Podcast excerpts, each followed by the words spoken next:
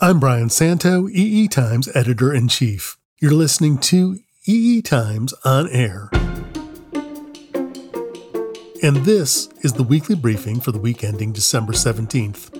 The microprocessor market has been remarkably homogenous for a very long time. Two camps currently dominate. One surrounds the x86 architecture, the other follows ARM. There have always been other alternatives, but none seriously rivaled either of those two for years. Until recently, that is. Now, there is a third option that is becoming increasingly viable. It is Risk 5. So called open technologies have revolutionized one electronic segment after another, starting with software and permeating from there. Processors have so far been immune to the trend, but perhaps for not much longer. RISC-V has an open component to it, and that's part of its appeal. The technology is gradually generating more and more enthusiasm. The most recent culmination of that was the 2021 RISC-V Summit, held in San Francisco last week. Our guest today is Tirias Research Principal Analyst Kevin Krewell, who attended the summit. We'll get to the latest developments in RISC-V, but first, here are some of the other stories you can find in EE Times this week. There's only so much further that the semiconductor industry can drive silicon integration, but researchers seem to keep finding new incremental improvements before we ever hit the limits of silicon. The latest innovation comes from research partners IBM and Samsung Electronics, who have devised a transistor structure that would improve on the FinFET, which is being employed in many of the most advanced chips available today. The new structure is called the Vertical Transport Field Effect Transistor, or VTFET. IBM and Samsung believe they might be able to reduce power consumption using the VTFET by 85%. Read our story to find out what that could mean for the battery life of end devices. We've also got a story on a startup called Oculi that's got a unique take on machine vision. The company believes that machine vision can be improved by making it more like biological vision, which for oculi means combining both sensing and processing at the pixel level. Get the details about the company's new Sensing and Processing Unit, or SPU. We've already mentioned the RISC-V Summit, and we'll be getting back to that a little bit more in a moment. But RISC-V was held coincident with both the Design Automation Conference and with Semicon West. At Semicon West, several execs addressed supply chain issues in the electronics industry. We've got an article covering their supply chain advice. As for DAC, Joe Sawicki, executive president of IC EDA at Siemens, gave an address on design automation trends. My colleague Nitin Dahad interviewed Sawicki in his latest Embedded Edge podcast. Sawicki talks about Moore's Law, applying artificial intelligence to design tools, and more. Give it a listen. If you are already on this podcast episode's webpage, look to your left. You'll see links to all these stories and podcasts and more. And if you're not already on the site, you can go straight to eetimes.com for all of our coverage. The x86 architecture originated at Intel in the early 1970s. By the turn of the century, it had become the most prevalent processor type. ARM has been around since the mid 80s, back when the company was still known as Acorn, but it didn't start to become as pervasive as it is now until the smartphone era. For some time now, engineers and product designers have had a choice between those two different processor types. Intel and ARM also have adopted distinct business models, though in both cases, Intel and ARM maintain some control of the processor technologies they've devised. Those involved in developing RISC-V intend to compete with a third business model, the open systems model. Now, it's not entirely open. The part of RISC-V that is open is its instruction set architecture, or ISA. Because it's open, though, because developing RISC-V is a collaborative endeavor, it promises to be the least expensive of the three, and if it's not that much less expensive, it may offer more flexibility to product designers. Technologically, RISC-V processors are already competitive. There are RISC-V processors currently available that provide admirable performance.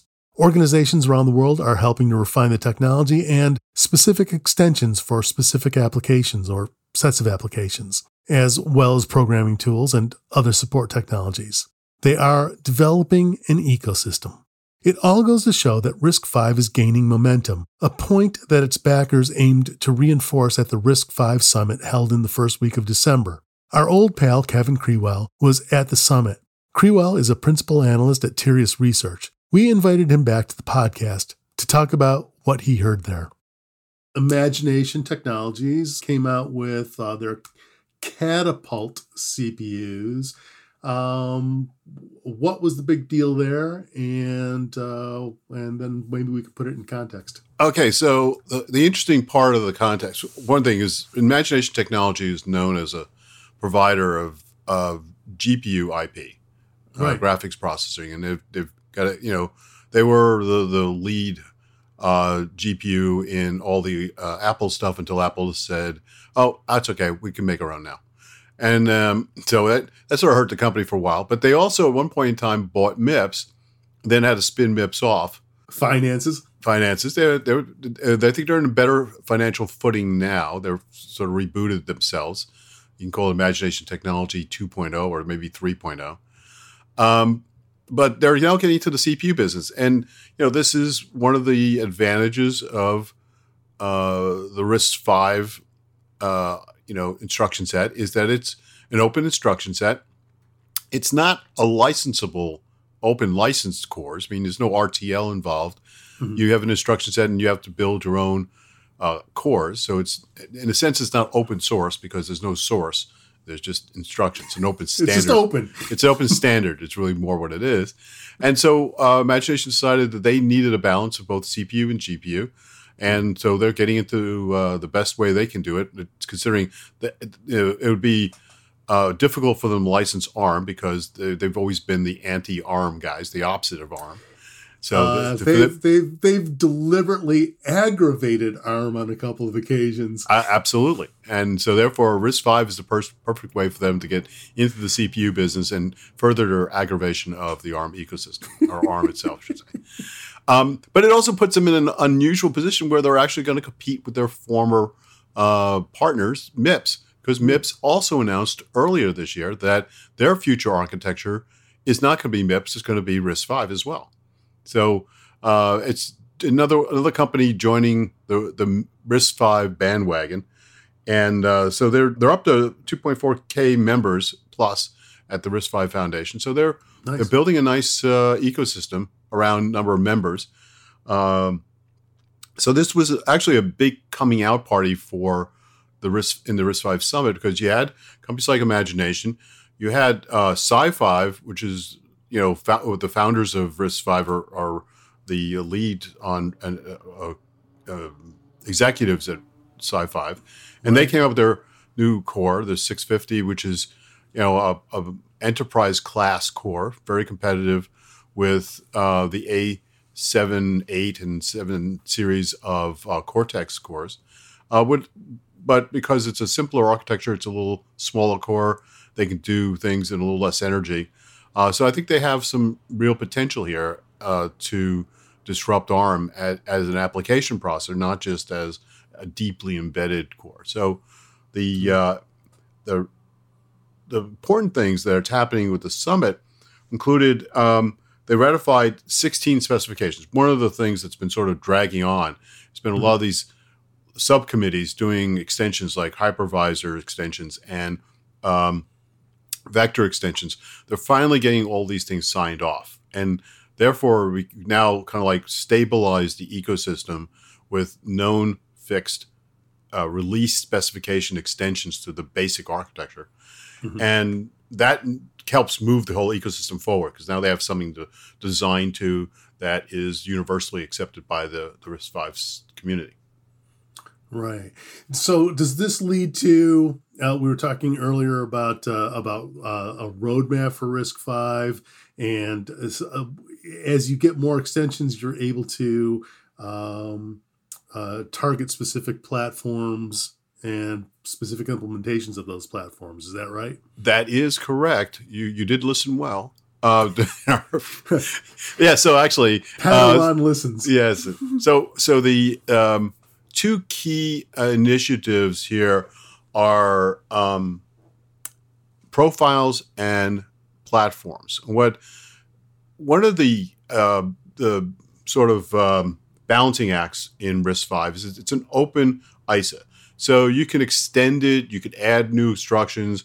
Um, there are you know multiple ways of implementing vectors that uh, they finally came to a compromise solution on, but there were some companies that started doing vectors before the standard was set, so they have hmm. their own specific implementation of vectors. So there's a concern that if things got too out of hand, that the ecosystem would fracture with going in, in a thousand different directions.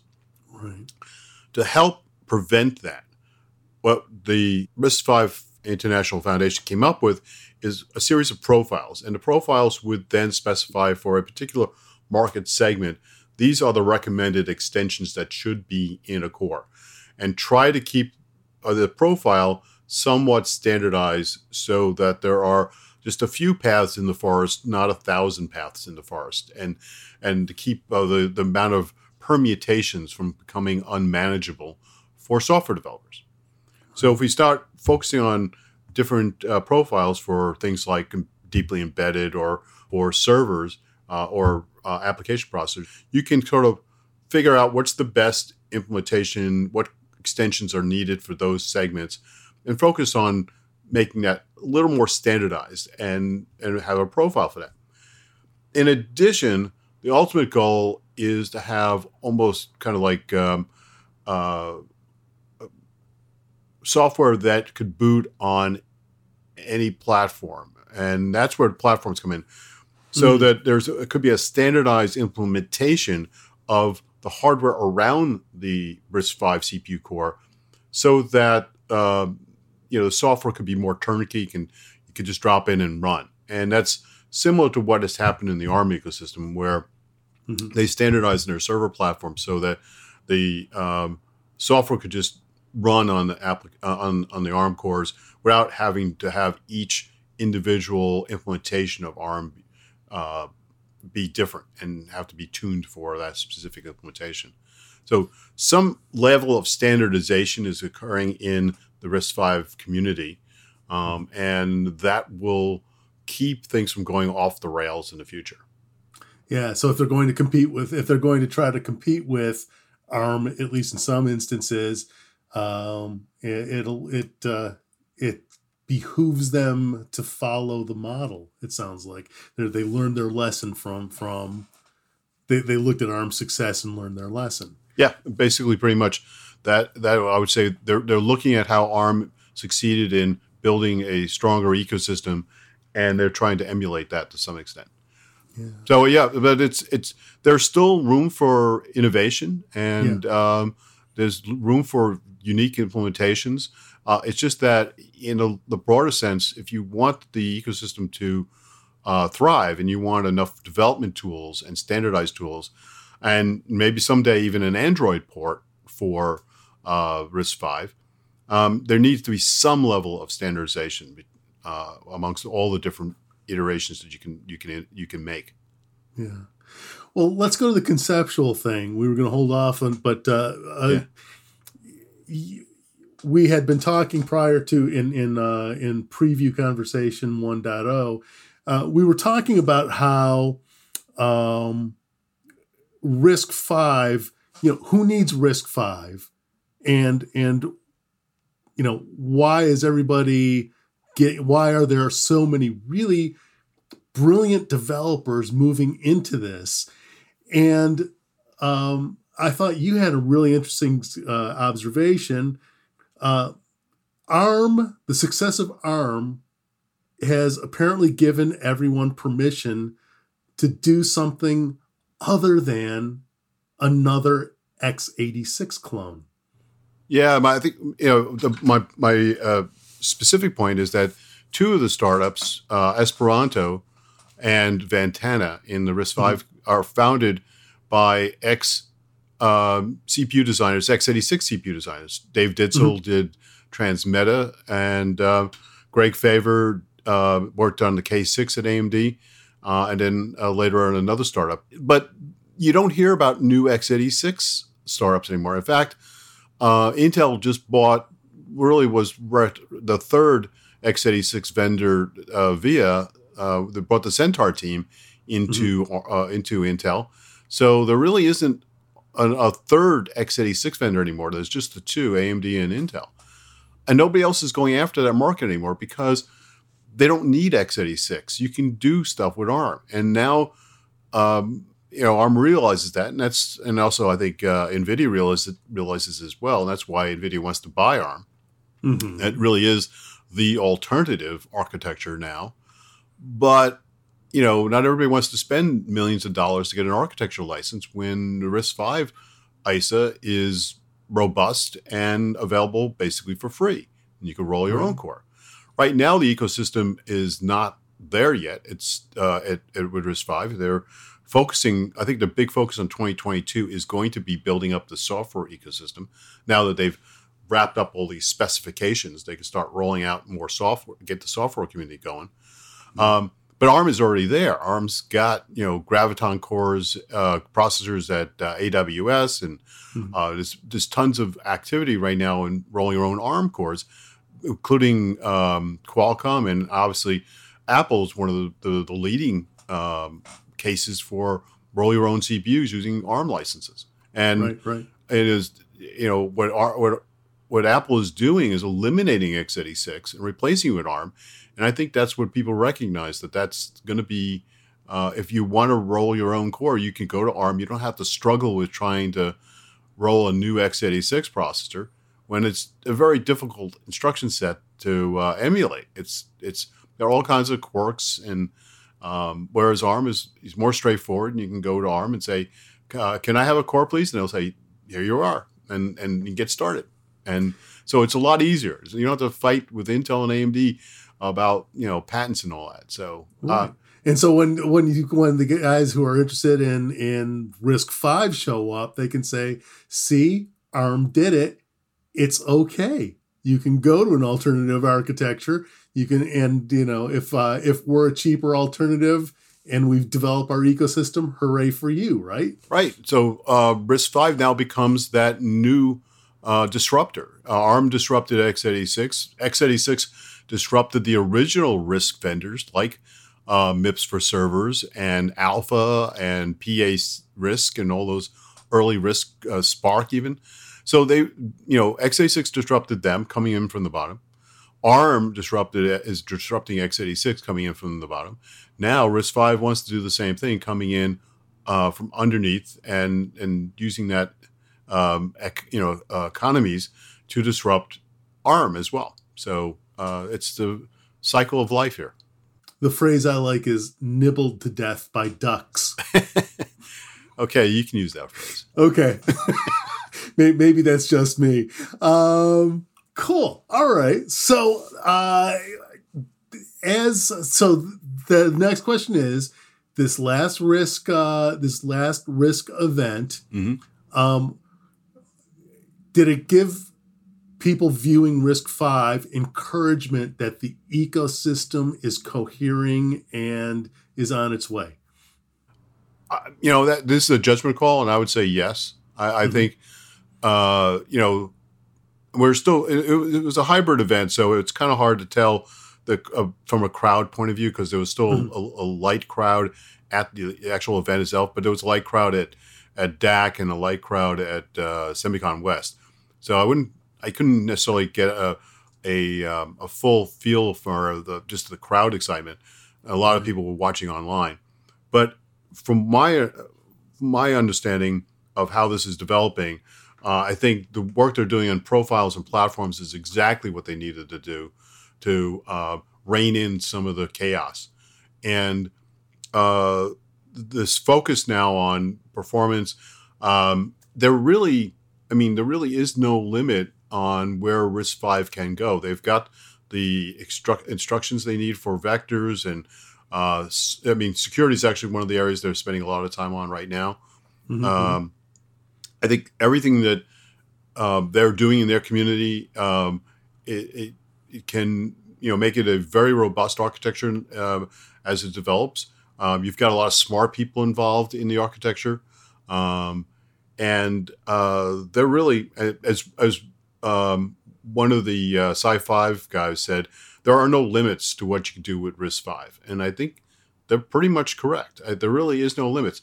Performance comes somewhat from the from the instruction set, but a lot of performance comes from microarchitecture, and you can mm-hmm. apply microarchitecture to any instruction set. So, in a sense, ISA becomes a little bit ir- irrelevant to performance. Mm-hmm. Um, it's not completely because there are some things that the ISA does help with, uh, but there is really, I, I see no um, practical limits to what you can do with RISC-V. And considering people want an alternative to both x86 and ARM, it's the only real alternative today. And therefore, right. you've got smart people investing money. Um, hundreds of millions of dollars being invested into the ecosystem when you look at all the startups. Mm-hmm. I, I, have, I, don't think anybody's really uh, aggregated all the startups involved in RISC-V, but they're doing everything from chiplets at Ventana to uh, giant uh, AI inference chips at uh, uh, Esperanto. Mm-hmm. mm-hmm. You've got small cores, you've got big cores. SiFive is putting out these high performance cores. Um, I think you've got a very diverse ecosystem now. Uh, uh, one of one of the things I would point out is it, it is an, it is an open ISA, not an open you know source. So you still have to either buy cores from one of the vendors, but you have multiple vendors to buy it from. Right. There's Andes. There's a bunch of small guys, and, and SiFive's the big guy. But um, when you license ARM, there's only one place you can go to get ARM cores. ARM mm-hmm. and or you roll your own, and you have to get an architecture license to roll your own. So right. that somewhat limits who can roll their own. It's got to be the high. It's going to be high end guys. With RISC-V, you can roll your own, and you don't have to pay for a license, or you can go to multiple vendors to get IP cores. So you've got a lot more choice. Uh, my understanding is is that a lot of the companies that are providing RISC-V cores um, are providing CPU cores.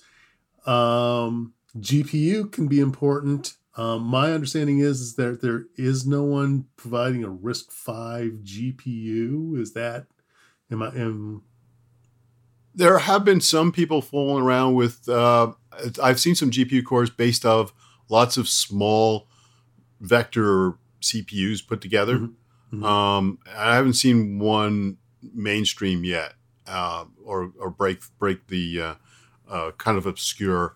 I think I've I've seen. Is that a big deal to have one? I you mean, know, or... it, it, it could be. I think there's there's a lot of um, there's a lot of opportunity there. Uh, I mean, you, you still have in terms of IP cores. There's only two main IP licensees of GPUs, and that's uh, uh, uh ARM and uh, Imagination. Mm-hmm. Um, there's there are some small vendors actually still there, but um, yeah, I know it, it, could be. I mean, I, I, I think there's an opportunity there, but um, so far nobody's uh, really uh, dug into it. Right now, they're mm-hmm. focused on the CPUs. Um, actually, I think there, there, could be opportunities for open source uh, or open instruction sets for um, AI acceleration as well. So. Interesting. Interesting. Well, and actually, so here's one of the, the underlying assumptions about the RISC-V and, and the founders of RISC-V. They think that one of the advantages of RISC-V is that no matter what you're trying to do, CPU, GPU, even DSP or AI accelerators, you can start with an RISC-V ISA core and then mm-hmm. build on that.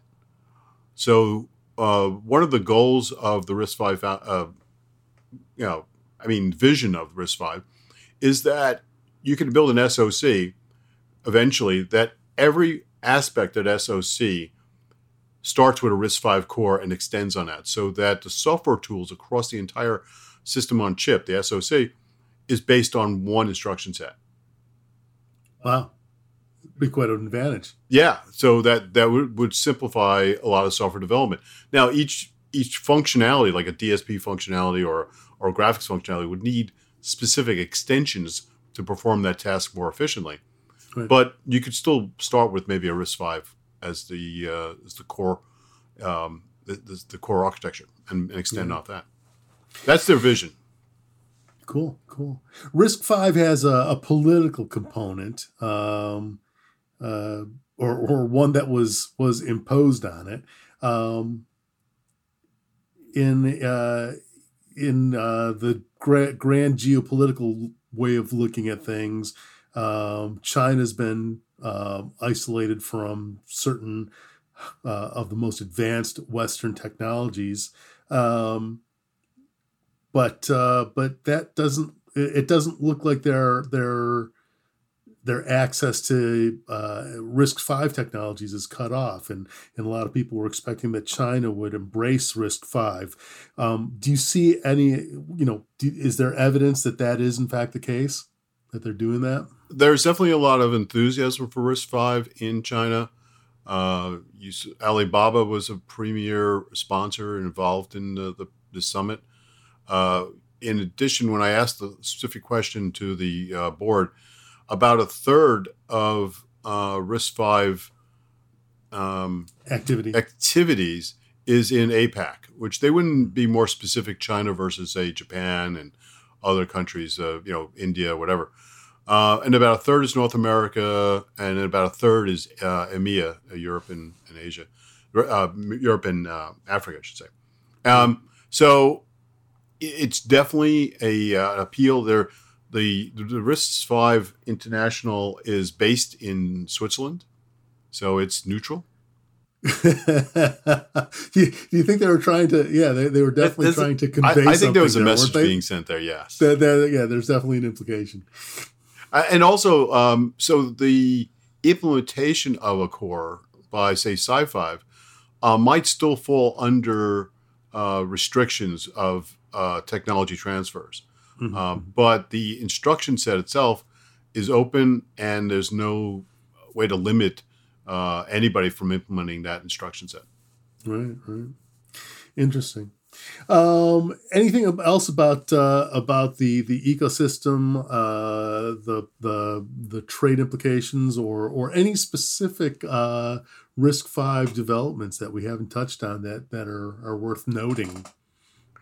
Um, you know, I, I think they're. Um, I think we covered a lot of the territory actually, mm. and you know, it, it, this was a big summit for them. Uh. So they had a lot of uh, announcements, and uh, I, and I haven't been able to dig into the specifications yet that they uh, they've ratified. Um, but expect uh, the, the 2022 um, year uh, year coming forward they're going to focus on on getting the software tools and developing the software ecosystem around what they've now ratified. So that's their big th- thrust for next year. Um, yeah. And uh, I think that's that's where the the biggest gap is right now. They've got to close. You've got uh, a number of different performant cores and, and different levels. You've got uh, lots of different types of design activity going on in the ecosystem. Uh, some very bright people involved. Um, so I, I, think it's very robust at this point. All right. Kevin, thank you very much. No problem. That was Kevin Krewell, Principal Analyst at Tirias Research. Krewell was just back from the RISC-V Summit in San Francisco, held last week. EE Times is part of the AspenCore Publishing Company.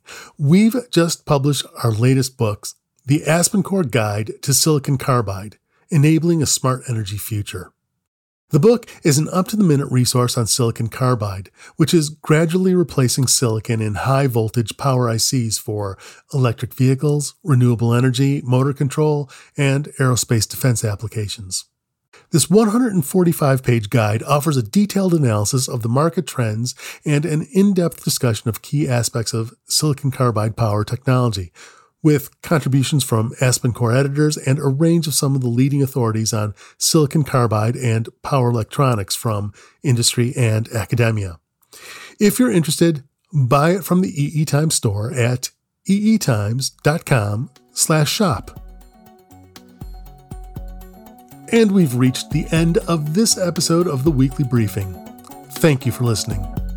The weekly briefing is available through the major podcast platforms, but if you go to our website at eetimes.com slash podcasts, you'll find a transcript along with direct links to the other stories we mentioned and other resources. The weekly briefing is produced by EE Times. It was engineered by Taylor Marvin and Greg McCrae at Coupe Studios. The segment producer was Katie Huss. I'm Brian Santo. See you next week.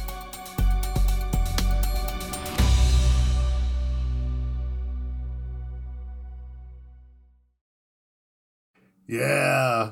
Okay, so this is the uh let's call this pre-show version 1.1. Um or or is or maybe the beta. It, it's too late now. We're we're we're in the show. We're in the show. Okay, the show is the show is about RISC-V, and uh, you were just recently at the RISC-V event that was uh, co incident with Semicon West and with uh, the uh, DAC. uh, the DAC show. Right. Um, A live in about- live in person event. We're back. you went. You I know. I actually yeah, I, I I I risked my life and limb to be in person. risked for risk. Yeah. Oh Wow. wow. I I you know you you made the joke. Okay, not me. So, it's it's it's the dad joke hour with Kevin and Brian. um,